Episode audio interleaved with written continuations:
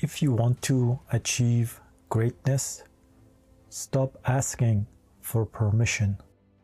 Ladies and gentlemen, welcome to the Positive Club. Stop asking for permission. If you are creating a business, just go for it. Stop asking people, oh, you know, should I do it? Should I not do it? Oh, what do you think? Is it gonna be good? Oh, is it is it is it okay? What do you think? It's all about you. The geniuses of our society, they never ask permission from people to create amazing things. Now, Target marketing and research is a totally different thing. You could have a focus group and present your product and your idea to the people who has done it before and ask them question about how you can improve it and how you can make it better and if there's any flaws in it. That's totally different. But asking for permission come from lack of self-belief and in some scenario lack of self-respect. Believe in yourself, believe in what you're doing and do it the best way you can. We live in a world that all of our powers are taking away from us. Our confidence has purposely been reduced so we never can do something great or challenge anything. Stop asking for permission because most people they don't want you to succeed. If you need anyone's permission, you need a permission from yourself to follow your dream